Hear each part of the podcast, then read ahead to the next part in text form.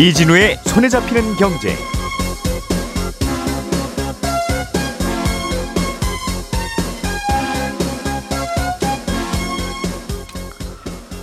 안녕하십니까 이진우입니다. 우리나라 5대 은행이 최근 2주 동안 신청받은 어, 주택담보대출 싼 이자로 갈아타기의 규모가 1조 어, 7천억 원어치에 육박한 것으로 집계됐습니다. 일본 증시가 30년 만에 의미 있는 반등과 호황을 보이고 있는 가운데 우리나라에서는 일본 지수를 기초 자산으로 하는 주가 연계증권 ELS 상품이 잘 팔려나가고 있습니다.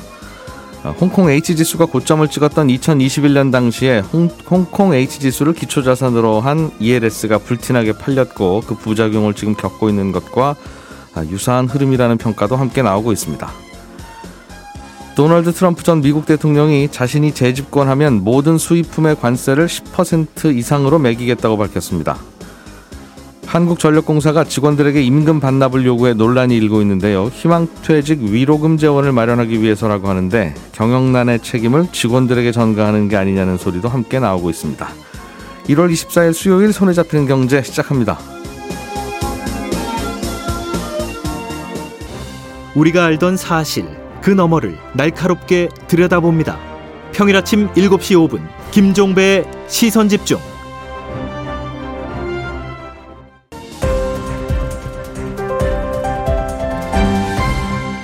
이진우의 손에 잡히는 경제. 예, 오늘은 송현석 기자 그리고 서은영 경제뉴스 큐레이터 그리고 남국민 큐레이터 이 세 분과 함께합니다. 어서 오세요. 안녕하세요. 자, 오늘은 주택담보대출 대환 플랫폼 이게 문을 연 지 얼마 안 됐는데 시행된 지 보름 정도 됐는데 와 손님들이 아주 미어집니다. 그런 네. 뉴스인가 봐요. 아, 네, 일단은 예. 처음 전해드릴 소식은 그렇습니다. 그러니까 지금 대환대출에 대해서 좀 몇 가지 좀 짚어보려고 하는데 예. 우선 지금 대략 2주간 5대 시중은행에서 이제 주담대 갈아타기 신청 금액 얼마나 됐나 한번 좀 집계를 해봤더니 음. 1조 7천억 원을 넘긴 겁니다. 이 파격적인 금리로 이제 대환대출 수요를 빨아들였던 이제 카카오뱅크와 K뱅크는 제한 숫자인데 여기까지 합치면 아마 2조 원 넘어설 것이다 이렇게 추정이 됩니다. 음. 이 정도면 초반 흥행에 꽤 성공했다 이렇게 좀 평가해 볼수 아. 있을 것 같은데요. 5대 은행 계산할 때는 카카오뱅크, K뱅크는 빼는군요. 그렇습니다. 있습니다. 음. 빠져 있습니다. 예. 그래서 어, 아직 이제 금리 수준도 높다는 거 감안하면 대기 수요 좀 상당한 것으로 예상이 되는데 좀 이 정도면 아직 금리 많이 내렸다고 하기 어려운데도 좀 많이 몰렸던 거죠. 초반 신청이. 음. 어, 일부 은행들은 지금 대출 금리 산정 기준이 되는 은행채 금리보다도 지금 낮은 금리, 심지어 이제 3% 초반 금리까지 나온 상황이거든요. 그래서 예.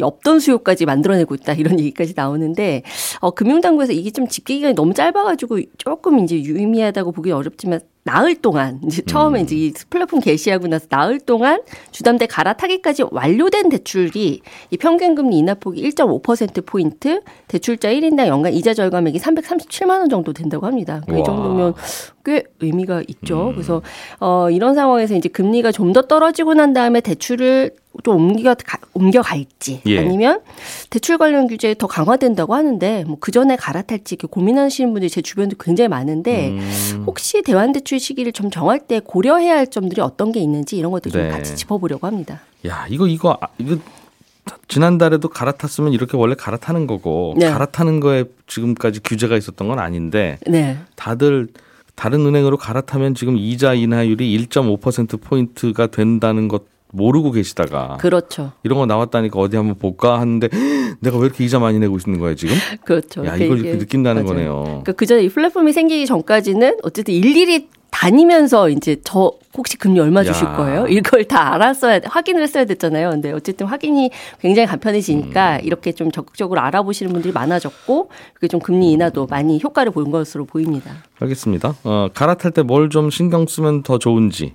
아 우선은 어제 나온 세법 시행령 개정안 이것부터 하나 좀 소개해드리려고 하는데 지금은 이제 무주, 무주택자 혹은 1주택자 근로자가 이제 장기 주담대를 받아서 은행에 이자 상환하고 있으면 연체대 600만 원에서 2천만 원 소득공제 받거든요. 거거든요. 이자로 나간 돈에 대해서는 어, 소득공제 해준다는 그렇습니다. 거죠. 예. 문제는 대환을 했다가 소득공제 혜택을 받지 못하게 되는 경우가 꽤 있었습니다. 그러니까 지금은 이제 대환을 할 때 돈을 새로 빌려주는 은행이 기존 대출받은 은행에다가 대출금을 직접 송금해주는 경우에만 소득공제 혜택을 유지할 수 있었다는 거예요. 은행끼리 알아서 해줘라 그렇습니다. 하면. 네. 근데 인터넷 은행은 아직 은행 대 은행으로 이 대환해 주는 시스템을 마련을 못 했다는 겁니다. 예. 그래서 인터넷 은행으로 대환을 하는 경우에는 인터넷 은행이 먼저 돈을 고객 통장에다 꽂아 주고 고객이 그 돈을 기존 대출 은행에다 보내서 갚는 방식으로 대출 갈아타기가 진행이 됐거든요. 예. 근데 이 경우에는 소득공제 혜택이 사라져 버렸어요. 왜요?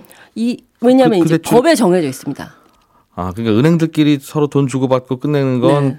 갈아탄 걸로 생각하고 그냥 네. 옛날 거 대출 받은 걸 그대로 인정을 해주고 그렇습니다. 아 K뱅크 같은 곳에서 받은 대출은 새로 받은 대출로 그렇죠. 어, 간주를 한다. 네, 그래서 좀 어. 불합리하잖아요. 그래서 예. 이 부분은 이제 이번에 세법 시행령 고치면서 고친 건데 다음 달 말부터는 이제 후자의 경우, 그러니까 이제 음. 고객이 새 은행에서 돈 받아서 옛 은행에 보내주는 경우에도 예. 음. 소득공제 받을 수 있게 됐고요. 어, 이자 소득공제 대상이 되는 주택가의 기준도 이번에 5억 원에서 6억 원으로 상향이 됐습니다. 이게 2019년 이후로 처음으로 올라가는 거라고 하더라고요. 예.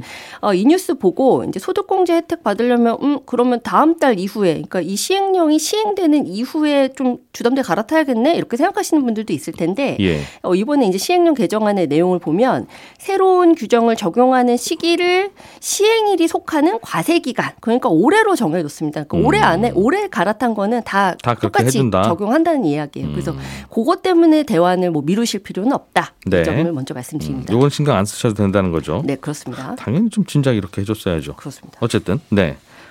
그리고 어 지금 기다리시는 분이 있다. 만약 금리 떨어지기를 네.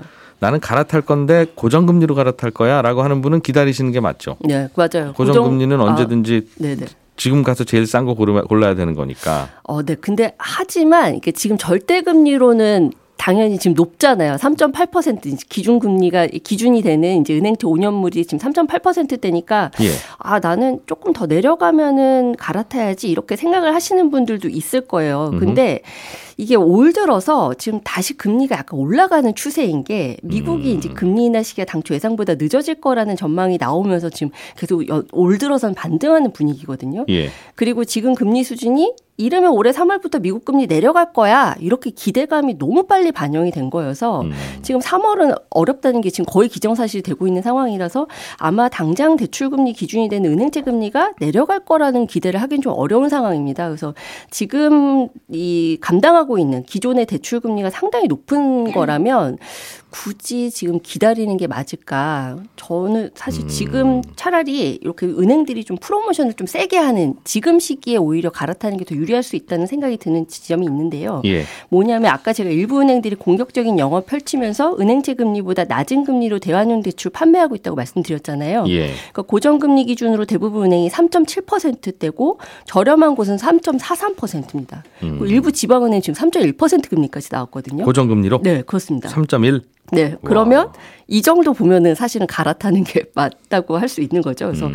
지금 모든 은행이 고객 뺏어오기 위해서 가상금리를 마이너스로 책정하고 있다는 이야기예요. 그래서 예.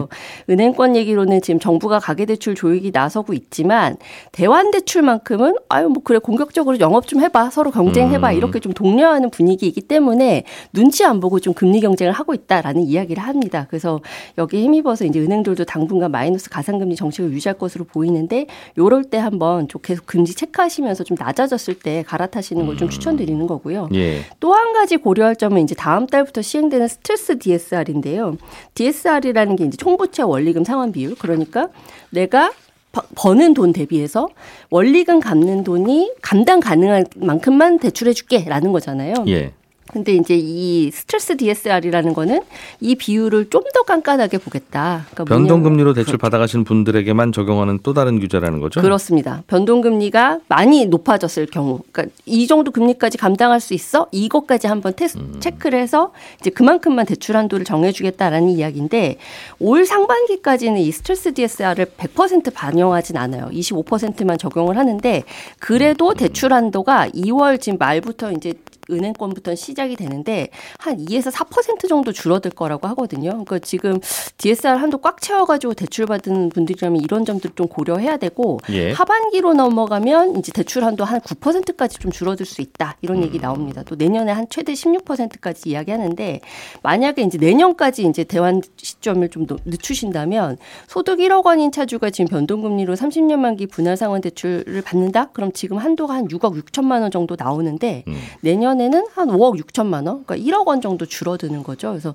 요렇게 좀 한도 줄어드는 것들을 좀 감안했을 때는 요거 좀 대출 시기를 좀잘 음. 체크하셔가지고 대환 시점 잡는 게 좋겠습니다. 그 대출 한도가 단 한 한도가 아쉬운 분들은 당장 이번 달이 제일 좋다는 거죠. 다음 그렇죠. 달부터는 이게 적용되니까. 맞습니다. 음, 알겠습니다. 갈아타기 요런 요런까지.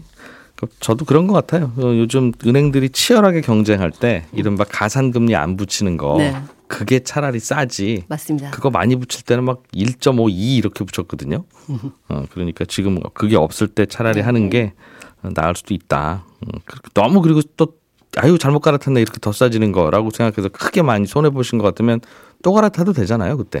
그렇죠. 그러니까 지금 카카오뱅크만 음. 이 중도 상환 수수료 안 받고 있거든요. 예. 그런데 이게 확산될 분위기지는 좀 더 지켜봐야 되긴 하는데 이 수수료 안 받는 은행이 있다면 사실 덜 아. 고민해도 되는 거죠. 카카오뱅크로 일단 갈아타면 그 다음에 네. 한번 더 갈아탈 때는 네, 그래서 6개월 뒤에 고민하면 됩니다. 아, 그때는. 그럼 지금은 카카오뱅크가 제시하는 금리랑 비교해서 네. 내 거보다 무조건 낮기만 하면 일단은 갈아타고 네. 그리고 나서 생각해 본다. 맞습니다. 아, 그것도 요령이다 이거죠? 네.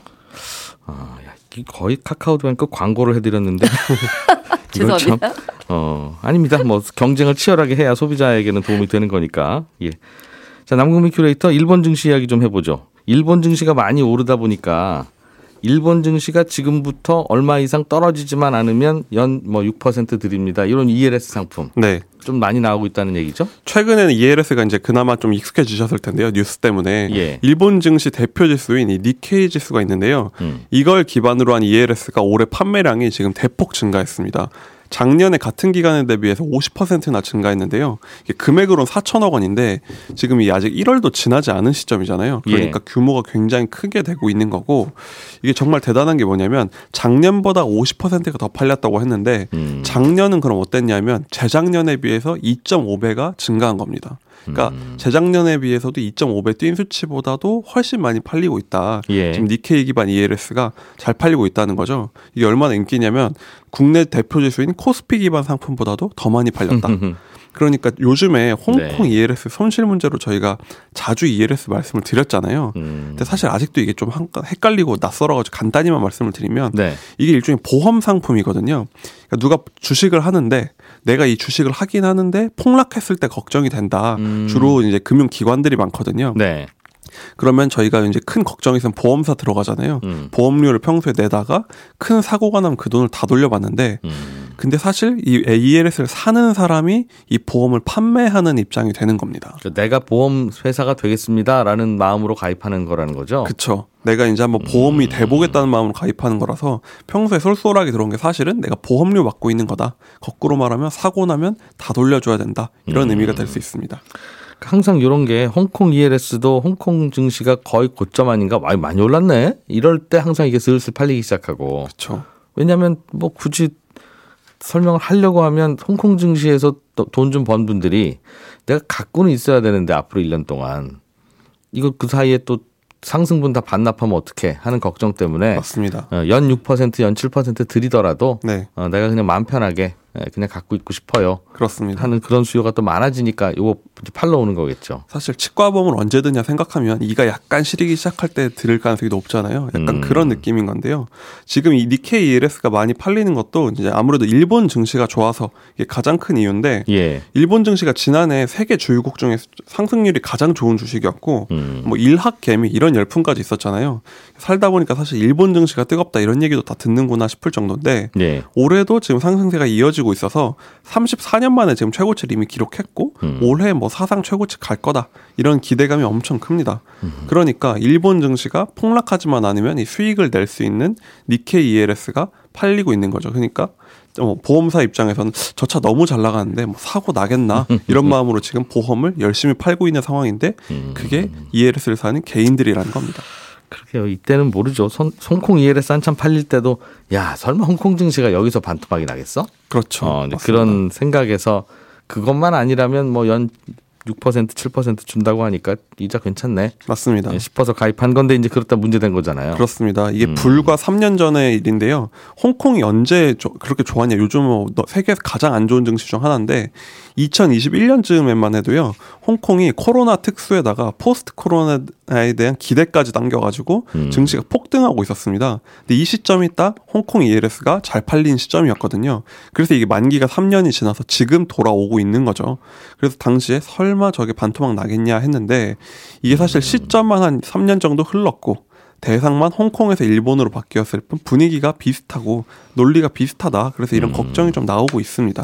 예. 근본적으로 이 ELS 상품이 투자입자 입장에 참 까다로운 게 주식은 그냥 몇 년 버틸 수도 있잖아요. 근데 음. 이거는 만기가 정해져서 딱 그 시점에 누가 이겼는지 졌는지 딱 나오거든요. 여태까지 회복 못하면 그냥 진 게임. 그렇습니다. 음. 그 사이에 근데 큰 사건이 터지면 보험 판매자가 이제 책임을 져야 되는 건데 사실 뭐, 뭐 이런 역사는 반복되진 않지만 똑같이 가진 않지만 음. 리듬은 맞춘다 이런 얘기가 있는데 요즘에 그래서 투자 업계에서는 이 니케이 ELS 열풍을 좀, 좀 우려의 시선으로 보고 있는 게 사실인 것 같습니다. 음. 그렇군요. 뭐 가입하는 분도 이해는 되는 게 요즘이야 좀 금리가 올라가서 괜찮습니다만 이거 홍콩 ELS 한참 팔릴 때는 역사적인 저금리 막 이럴 때여서 그렇죠. 아, 이게 내 노후 자금 모아둔 거 이자가 이렇게 낮으니 나 어떡하나. 맞습니다. 에이, 그래도 홍콩 증시가 반토막이야 나겠어? 하는 생각으로 거의 거액을 노후 자금 전체를 그쵸. 어, 가입하셨다가 맞습니다. 이게 그래서 참 의미 없는 상품인 게 성공하면 이자 조금 더 받는 건데 네. 실패하면 그 큰 돈을 거의 뭐 날리는 상황이 될 수 있어서 위로는 약간 더 열려 있지만 밑으로는 음. 100% 마이너스 100%까지 열려 있는 상품인 거죠. 네, 가능하면 이런 투자는 안 해야 되는 그런 거긴 한데 아무튼 그런 마음에 요즘 팔리는 일본 ELS도 좀 걱정스럽긴 하다. 구조적으로 그렇게 그렇습니다. 생겼으니까. 네. ELS 똑같은 건데 가입하실 굳이 가입하셔야 되는 분들은 증권사 가서 가입하셔야 되겠습니다. 얼마 전에 들은 얘기인데 은행에서 파는 ELS는 똑같은 ELS를 증권사에서 사서 은행 신탁 계정에 넣기만 해서 파는 건데 그렇다는 이유로 1%씩 수수료 더 받는데요. 저희가 주로 쇼핑할 때 가끔 그런 일을 겪긴 하죠. 예. 말씀드리면 은행에서는 그냥 예금만 하고 뭐 좀 설명해 주신다고 하면 그냥 듣고만 오는 게 어, 상책인 것 같다. 뭘 가입하든 펀드를 가입하든 뭘 ELS를 가입하든 오늘은 카카오뱅크 외에는 다 굉장히 은행들이 불편한 혹시 카카오뱅크에서 ELS 팔면 그것도 우리는 구매하지 맙시다. 아. 네. 파는지 안 파는지 모르겠지만 근데, 근데 그런 생각 들어요. 일본 증시 이제 기지개인데 30년 만에. 그렇죠. 설마 지금부터 반토막 나겠냐. 맞습니다. 음. 그런 생각이 지금 있는 거죠. 그래서 일본 은행, 일본이 그러니까 증시에서 이른바 반토막이 나려면 큰 사고가 나야 되는 상황이니까 네. 지금 상황은 너무 좋아 보여서 그럴 일 있겠냐. 워런 버핏도 투자했는데 이런 음. 분위기인데 사실 몇 가지 위험이 여전히 있는 게요. 근본적으로 일본 증시가 이렇게 좋은 거는 사실 수십 년 만에 돌아온 사건 중에 하나입니다. 그러니까 요즘에는 뭐 아베노믹스 때, 요즘에는 뭐 오르 오를 이유밖에 없어 보이지만 사실 아베노믹스 때도 기대로 올랐다가 무너졌었고요. 또 좀 더 돌아가면 대지진으로 무너지고 이런 게 음. 반복된 게 일본 증시거든요. 지금 폭등 요인들이 사실 거꾸로 가면 리스크다 볼 수 있는 게 일본이 주요국 중 유일하게 지금 여전히 제로 금리를 유지하고 있기 때문에 전 세계에서 야 이렇게 돈이 싼 나라가 있냐 나도 엔화 빌려서 엔 주식 사야겠다 이런 분위기였거든요.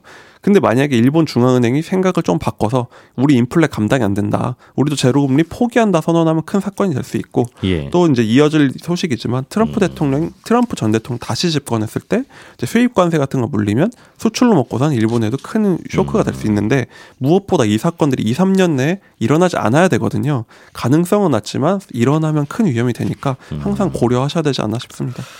알겠습니다. 보통 그것도 걱정하는 일은 결국은 또 안 일어나요. 걱정 안 했던 게 항상 터지지. 그렇죠. 그러니까 사건이겠죠. 어, 이렇게 걱정하는 거는 또 괜찮게 맞습니다. 넘어가는 경우들은 또 있어서. 음, 알겠습니다. 자, 트럼프 전 대통령이 자기가 재선에 성공하면 무역 전쟁을 하겠다. 이렇게 선포했는데 재선될 가능성이 자꾸 높아지고 있어서 네. 우리가 신경을 안 쓸 수가 없게 됐어요. 맞습니다. 전 예. 세계가 정말 트럼프가 돌아올까봐 벌벌 떨고 있는데요. 음. 트럼프 전 대통령이 자신이 재집권하면 모든 수입품의 10% 이상의 관세를 부과하겠다라면서 사실상 무역 전쟁을 시작하겠다고 선언을 한 겁니다. 지금 관세는 얼마입니까? 지금 평균 관세가 한 3% 정도입니다. 음. 근데 이걸 10%까지 올린다는 거고요. 보편적 기본 관세 이렇게 부르는데 네. 트럼프 주장은 이렇습니다. 일단 관세를 높이면 정부 수입이 최소 3배까지 늘을 수 있다. 음. 그리고 관세를 더 거두면 미국 기업들의 세금도 깎아줄 수 있다. 그렇기 때문에 장난감부터 비행기까지 예외 없이 보편적 기본 관세 10%를 붙이겠다. 음흠. 이게 트럼프의 생각입니다. 예. 그렇다 보니까 다른 나라들이 트럼프가 돌아오는 걸 굉장히 두려워하는 거죠. 음. 일단 미국이 이렇게 관세를 올리면 당연히 무역 상대국들이 가만히 있지는 않을 겁니다. 보복 관세가 나올 수가 있고요.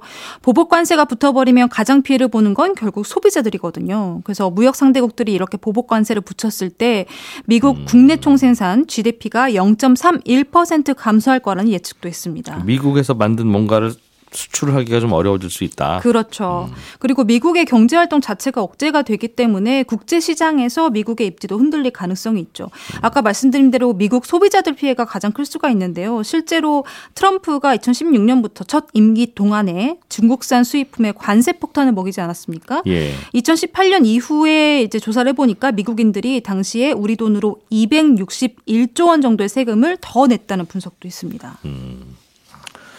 관세를 많이 매기면 네. 정부 수입은 늘어나니까 법인세를 깎아줄 그렇죠. 여력이 생긴다는 트럼프의 말은 뭐 단기적으로 보면 그럴 것 같아요. 송 기자가 네. 말씀하셨듯이 이게 이제 장기적으로 보면 경제 활동이 둔화돼서 세금이 그렇죠. 덜 거치는 문제도 생기겠으나 네. 음. 기업들 입장에서는 좋아하겠네요. 어, 법인세 깎아준다는 얘기구나, 이렇게. 근데 기업 나름일 수밖에 없는 게요. 일단 수입 중간재를 써야 하는 기업이다. 이러면은 관세 폭탄 때문에 제조 원가가 높아질 수밖에 없겠죠. 예. 그리고 수출 기업들은 반대로 이제 자 신들의 물건을 수출하는 외국 국가한테 무역으로 또 보복을 당할 수가 있습니다. 음. 이 과정에서 마지막에 피해를 보는 건 소비자들일 테고요.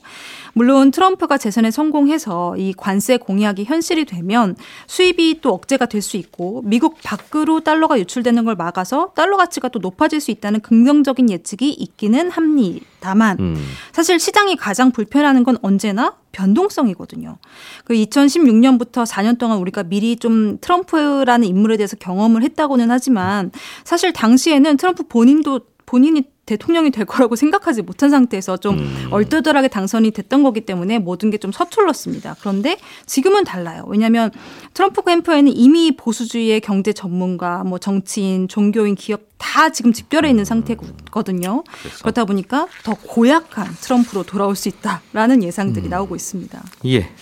한전 얘기 좀 잠깐 해보죠. 네. 어, 한국전력공사가 직원들한테 임금 반납 동의서를 받고 있다는데 이건 무슨 일이 벌어진 겁니까? 네, 직장인 익명 커뮤니티에 올라온 글인데요. 한전이 희망퇴직 위로금을 마련하려고 직원들에게 급여 일부에 대한 반납 동의를 진행한다라는 내용이었습니다. 그러니까 음. 회사가 음. 힘드니까 직원들이 살신성인의 마음으로 급여 일부를 반납해서 회사에 도움이 좀 되라 이런 얘기인 겁니다. 음. 그래서 뭐 만약에 동의를 안 하면 인사이동이나 업무평가 불이익을 받을 것이다 이런 얘기도 들었고 예. 개인적으로 개인적으로 따로 불러서 이야기를 하는 사람도 있었고. 얼마 정도 반납하라는 거예요? 이게 뭐 아주 낮은 직급은 한 20%, 높은 높은 직급은 성과급 전액을 이제 반납하는 그런 동의서 신청을 받고 있는 것으로 실제로 확인이 됐습니다. 음. 그러니까 이게 희망 퇴직자에게 위로금은 줘야 되는데 재원은 부족하다 보니까 또 정부 도움은 없다 보니까 직원들에게까지 손을 빌린 그런 상황이 된 거죠. 음.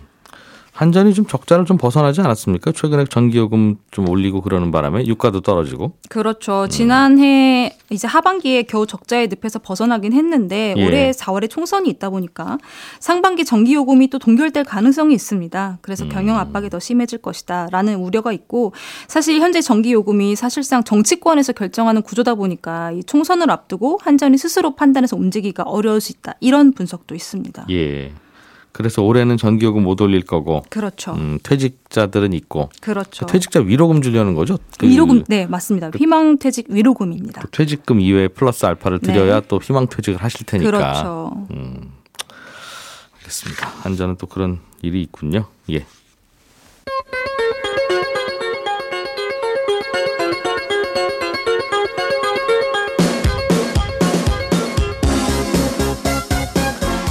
예, 되게 재밌게 잘 들으셨습니까? 저희는 내일 아침 8시 30분에 다시 모여서 경제 뉴스 전해드리겠습니다. 이진우였습니다. 고맙습니다.